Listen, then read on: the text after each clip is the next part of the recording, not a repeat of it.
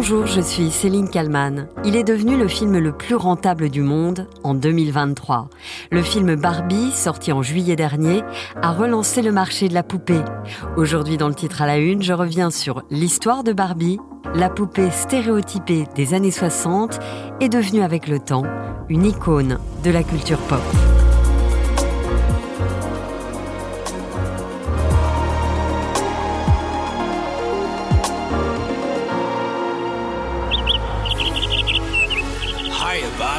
Hi, Ken. You want to go for a ride? Sure, Ken. Jump in. I'm a Barbie girl in the Barbie world. Life in plastic, it's fantastic. You can brush my hair. Et je m'excuse par avance de vous avoir mis euh, dans la tête cette musique, dirons-nous, entraînante. Come on, Barbie, let's go party. I'm a Barbie girl in the Barbie world. Barbie inspire, Barbie fait rêver, Barbie agace. Qui est certain, c'est que Barbie ne laisse personne indifférent, loin de là, et pour tellement de raisons. Revenons d'abord sur la naissance de cette poupée iconique. Barbie naît d'une intuition, celle d'une femme, Ruth Handler. Elle est l'épouse d'Elliot Handler, le cofondateur de la marque Mattel. En 1956, cette Américaine voyage en Europe. Elle revient avec dans ses bagages la poupée mannequin Lily, produite par une société allemande. Ruth va alors suggérer à son mari de faire fabriquer une poupée qui pourrait changer de vêtements à l'infini. Avec, devinez quoi Des vêtements miniatures, moins chers à produire, faciles à manier. Banco, les handlers, déposent alors le brevet de cette poupée pour les États-Unis. Après plus de deux ans de recherche, en 1959, Barbie voit le jour au Salon du Jouet de New York. Très vite, la poupée mannequin va être analysée, décryptée même. Nous sommes ici en 1976. Mais je pense que ça évolue avec l'image que la femme a d'elle-même. Autrefois, elle se sentait avant tout mère. Et peut-être avait-elle besoin de faire jouer sa petite fille avec aussi des poupons à travers elle, car on fait toujours jouer nos enfants finalement à travers ce que nous vivons dans notre imaginaire. hein. Actuellement, la femme se sent peut-être davantage femme, sexuée, et il est normal qu'elle ait tendance à donner à son enfant une poupée qui elle-même est sexuée. Dans ce même reportage, le journaliste demande justement à ces jeunes filles qui jouent au Barbie ce qu'elles aimeraient faire comme métier. Est-ce que tu sais ce que tu veux faire plus tard dans la vie? Comme métier. Péricultrice, Puéricultrice, ça t'intéresse. Et si tu avais été un garçon, qu'est-ce que tu aurais aimé faire comme métier? Inspecteur, Inspecteur de quoi? Police. Inspecteur de police Ah bon? Et tu penses que tu veux pas être inspectrice de police en tant que fille? Non, Pourquoi? Ça n'existe pas ça. C'est une poupée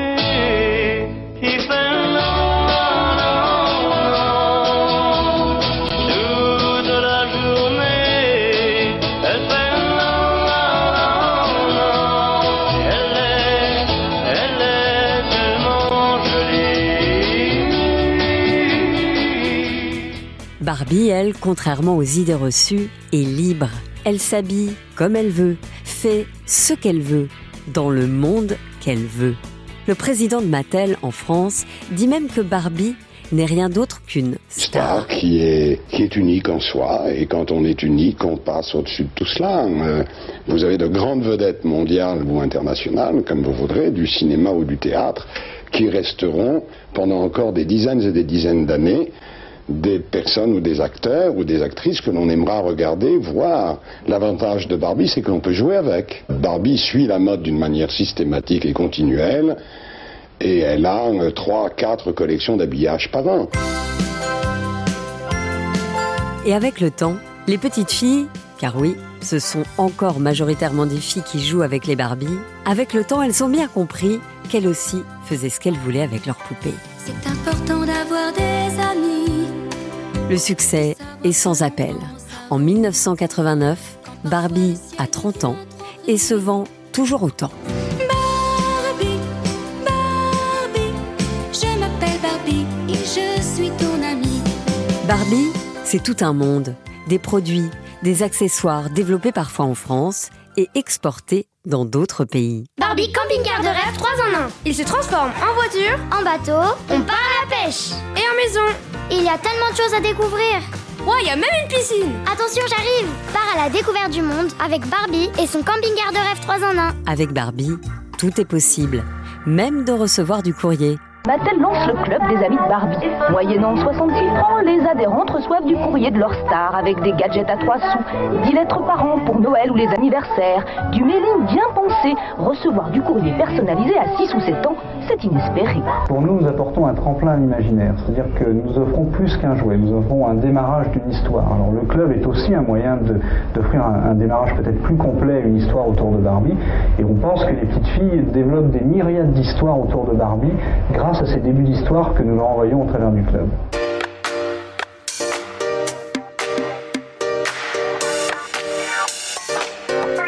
La première Barbie est brune en 1959, mais très vite, elle devient blonde.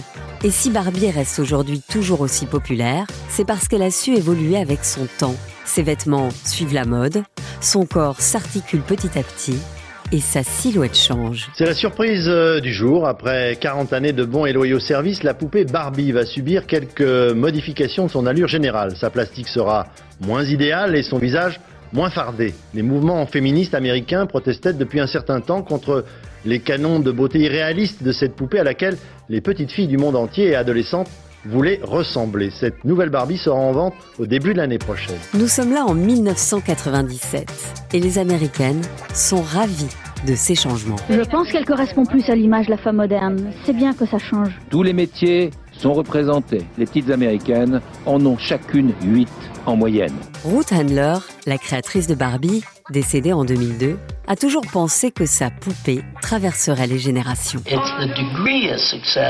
qui est incroyable, c'est le degré et la longévité du succès.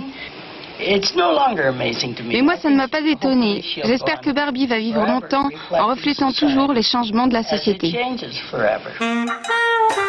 En 2016, petite révolution, encore, pour Barbie, qui doit refaire toute sa garde-robe. Changement de silhouette pour la jeune femme, afin d'être au plus près de la réalité d'aujourd'hui. Ce sont les nouvelles Barbie. Elles semblent tellement normales. Eh bien, c'est cela la révolution. Des formes un peu généreuses, des hanches, des mollets. Peut-être une ambition de réalisme. Presque un gros mot chez Mattel qui, depuis 56 ans, a fait de la ligne surnaturelle de Barbie son principal argument. Des changements qui séduisent évidemment les parents et les enfants. Elle était maigre, trop maigre en fait. Et les femmes ne ressemblent plus du tout à ça. Il était temps que ça change. C'était un peu ennuyeux d'avoir toutes ces blondes parfaites, alors si elles peuvent être un peu normales. L'objectif de Mattel est aussi, c'est vrai, de relancer ses ventes qui déclinent. En 2016, Barbie a l'honneur de faire la une de Time Magazine avec cette question Peut-on enfin arrêter de parler de mon physique? Oh, I'm having so much fun! Well, Bobby, we're just getting started. Oh, I love you, Ken! Bonjour Anne Monnier Van Rieb. Bonjour. Vous êtes conservatrice en charge de la collection euh, jouets au musée des arts décoratifs de Paris. Vous gérez euh, les collections de jouets euh, du musée entre autres. Barbie est évidemment passée par chez vous, c'était en 2016 où vous étiez commissaire de l'exposition. Barbie, elle est américaine au départ, elle a un peu plus de 60 ans aujourd'hui. Euh, au départ, elle se rapproche des, poupées de mode, vous diriez, avec un, corps qui n'est pas franchement réaliste. Barbie, son ancêtre, c'est vraiment les poupées de mode, donc du 18e siècle, du 19e siècle, qui ont comme fidélité d'être habillées et qui ont, elles aussi, des corps qui sont pas du tout réalistes. Donc, on a vraiment cette nécessité de pouvoir euh, manipuler l'objet, pouvoir lui passer des vêtements qui sont miniatures en ayant déjà des petites mains d'enfant. Donc, il y a effectivement un aspect euh, irréaliste du corps de Barbie qui est lié à cette, tout simplement, cette nature de jouet qui doit être habillé, plusieurs fois dans la journée euh, par euh, des enfants euh, tout excités de jouer. C'est quoi la cible au départ finalement de Barbie? Barbie, au départ, ce qui est assez étonnant, c'est que ce sont des, ce qu'on qualifierait plutôt aujourd'hui des jeunes filles de 13-14 ans. Les enfants qui jouent à Barbie en 1959 sont beaucoup plus âgés que les enfants qui jouent à Barbie aujourd'hui. Et en fait, c'est intéressant parce que finalement, les petites filles qui jouent avec Barbie, à cette époque, elles vont pouvoir se projeter dans une vie qui va finalement arriver très vite. Parce que quand on joue avec Barbie, qui a cette silhouette de femme, ce corps de femme, et puis qui a toutes ces activités euh, ses carrières, sa voiture, etc. En fait, on se projette dans une vie qui va arriver assez vite. Et c'est d'ailleurs pour ça que les jeunes filles ont écrit à Mattel pour demander que Barbie ait un compagnon.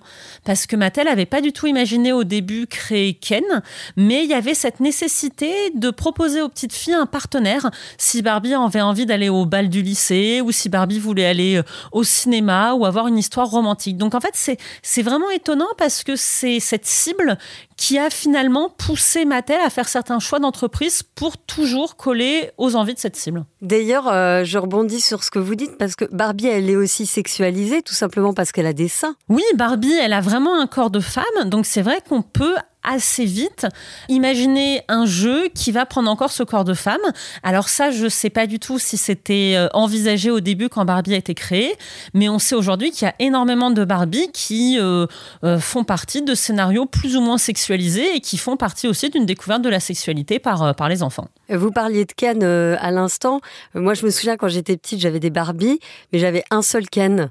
C'était, euh, c'était comme ça, quoi. Il y avait toujours plus de filles que, que de garçons. Moi aussi, j'avais des Barbie et j'avais qu'un seul Ken. Donc déjà, ça crée des sociétés matriarcales qui sont assez amusantes et c'est intéressant que les petites filles qui jouent à Barbie puissent créer ce genre de société. Mais je pense que ça dit aussi beaucoup de choses sur la place de Ken dans l'univers de Barbie parce que euh, Barbie, elle a plein de carrières, elle a plein d'activités et généralement on achète aussi plusieurs Barbie à un enfant parce qu'il y a cette envie de peut-être coller à ces nouveautés qu'il peut y avoir. Donc il y a forcément des nouveautés qui sont des habits qu'on peut utiliser et qu'on peut acheter, mais il y a aussi des nouveautés qui viennent avec une nouvelle Barbie. Et en fait, Ken, bah, on a juste besoin d'un seul Ken parce que c'est un accessoire. Ken, il est vraiment à mi-chemin entre le sac à main ou le petit chiot. Il est absolument pas décisionnaire dans le monde de Barbie. C'est Barbie qui décide. Elle a la voiture, elle a la maison, elle a l'avion, elle a le camping-car, elle a la carrière. Et puis en fait, on a un Ken parce que parfois, de temps en temps, on a besoin que Barbie elle ait un petit copain parce que l'histoire est plus sympa comme ça. Le corps de Barbie va évoluer avec les années. Euh, ça va prendre du temps.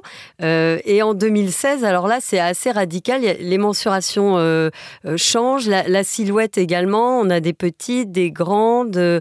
ça ressemble plus à la réalité. En fait, ce qui est étonnant, c'est que le corps de Barbie, il change finalement très vite.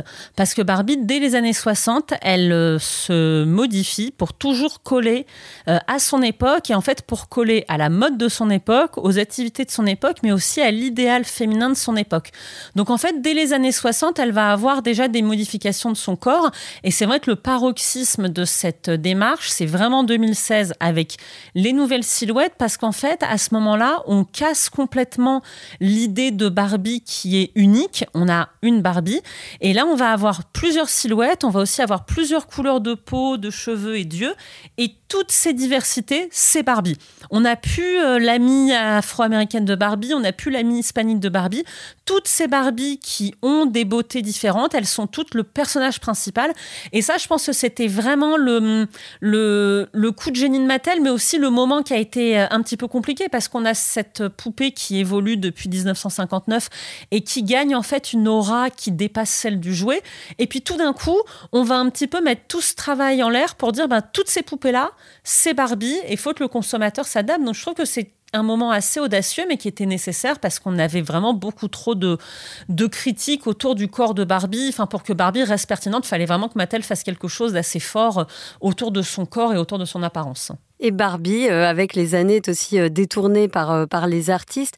Au final, on, on, peut dire que c'est devenu un objet culte ou une icône oui, Barbie aujourd'hui, c'est vraiment une icône pop parce qu'en fait, c'est vraiment le reflet de notre société et donc on peut la détourner, on peut l'adapter, on peut lui faire dire plein de choses parce que personne euh, ne regarde Barbie en sachant pas ce que c'est. C'est vraiment un objet qui est devenu universel et qu'on peut justement utiliser de façon universelle. Je reviens sur le jeu. Je, ne sais pas vous, mais euh, quand on est petit, bon, on maltraite un peu euh, ces jeux. Je pense notamment au Malheur de Sophie où la, la, petite fille enlève les yeux découpe les cheveux. On faisait aussi peut-être parfois ça avec, euh, avec nos Barbies. C'est drôle parce que ça me fait penser, euh, mes Barbies aussi ont fini avec les cheveux, euh, les cheveux coupés de façon pas très habile. Ça me fait penser aux poupées de l'Antiquité parce que en Grèce et à Rome, la poupée est un double de la petite fille. C'est vraiment une sorte de double rituel. Alors il y a plein de, de conceptions religieuses un peu magiques, héritées vraiment même des ères avant l'Antiquité qui rentrent en jeu, mais la poupée c'est vraiment un double rituel de la petite fille. Et en fait, je me dis, quand on maltraite sa Barbie, quand on lui coupe les cheveux, etc., est-ce qu'il n'y a pas aussi quelque part une sorte de catharsis, de choses qu'on pourrait extérioriser sur sa Barbie, d'événements qu'on pourrait euh, prédire et qu'on ferait vivre à Barbie d'abord. Enfin, je trouve que justement le fait que ce soit un jouet qui soit aussi maltraité, parce que quand vous me dites ça, euh, moi, ça me fait penser à des choses, ça fait certainement penser à des choses à, nos auditeurs. Il y a vraiment cette euh, universalité aussi de maltraiter Barbie, et je me demande s'il n'y a pas quelque chose aussi qui reviendrait en fait tout simplement à ses origines du double de la petite fille. Le film Barbie au cinéma euh, sort le 19 juillet et dans ce film, il y a une dimension plus féministe de, Barbie. Les extraits euh, montrent euh, cette jeune femme qui finalement n'a plus besoin de Ken, va dans la vraie vie. ça, ça, peut relancer aussi une autre manière de, jouer avec sa Barbie. Et finalement, ça fait aussi écho aux racines de Barbie, parce que quand Barbie apparaît en 59, elle propose justement cette identification qui ne passe pas par le mimétisme de la maternité ou par l'apprentissage des gestes du foyer. Parce que dans les années 50, quand on a une poupée, elle ressemble à une petite fille ou à un poupon, et en fait, le jeu qui est proposé, c'est vraiment le jeu du soin de l'enfant, c'est vraiment en fait se préparer à devenir une future maman ou à tenir son foyer. Et Barbie propose pas ça du tout.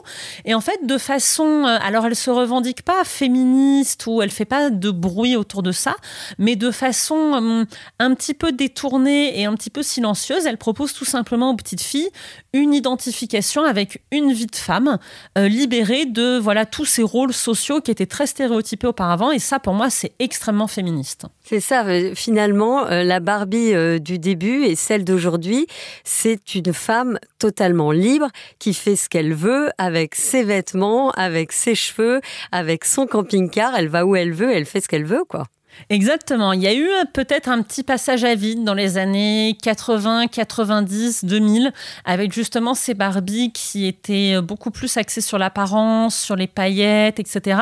Et c'est c'est- voilà, c'est cette Barbie-là qu'on a aussi accusé de véhiculer euh, une certaine image de la femme, de peut-être corrompre les petites filles. Mais la Barbie d'origine et la Barbie d'aujourd'hui, c'est vraiment une femme forte qu'on peut prendre comme modèle. Et je reviens à ce que vous avez dit au début parce qu'en fait, j'arrête pas d'y penser quand vous dites que Barbie au départ, c'est pour euh, des, des- jeunes filles de 13-14 ans. J'aimerais bien voir euh, ce qui se passe si aujourd'hui on met une Barbie dans les mains d'une jeune fille de 13 ou 14 ans. Alors, euh, moi, c'est vrai je me pose aussi cette, cette question, mais plus dans l'autre sens, parce que dans mon bureau, il y a Barbie juge, au musée, dans les collections, on a Barbie architecte, on a Barbie chef de chantier. Et c'est vrai que je trouve que c'est des, des poupées nécessaires, que c'est justement ces carrières de Barbie, c'est très inspirant. Mais c'est vrai que je me demande sur des petites filles très jeunes qui jouent avec Barbie aujourd'hui, euh, est-ce que c'est finalement si compris que ça et est-ce que ce serait pas plus intéressant de donner justement euh, cette Barbie juge ou cette Barbie Frida Kahlo à des adolescentes d'aujourd'hui. Est-ce que ça pourrait pas, même s'il y aura peut-être plus le mécanisme du jeu parce que maintenant on est trop grande pour jouer à la poupée à cet âge-là, mais est-ce que tout simplement en termes d'éléments de décoration ou juste de petits totems de soutien, ce serait pas intéressant de leur montrer ces femmes, ces femmes assez puissantes dont on peut s'inspirer? Je vous remercie beaucoup, euh, Anne Monnier-Vindrib, conservatrice en charge de la collection jouets au Musée euh, des Arts Décoratifs euh, de Paris. Euh, Je rappelle d'ailleurs à nos auditeurs qu'en ce moment, il y a une expo, évidemment, il y en a tout le temps, ça s'appelle Cheveux et poils, et il y a aussi des Barbies en vitrine, hein, c'est ça? Oui, il y a toujours une Barbie à voir au Musée des Arts Décoratifs. Merci beaucoup d'avoir répondu à mes questions pour le titre à la une. Merci à vous.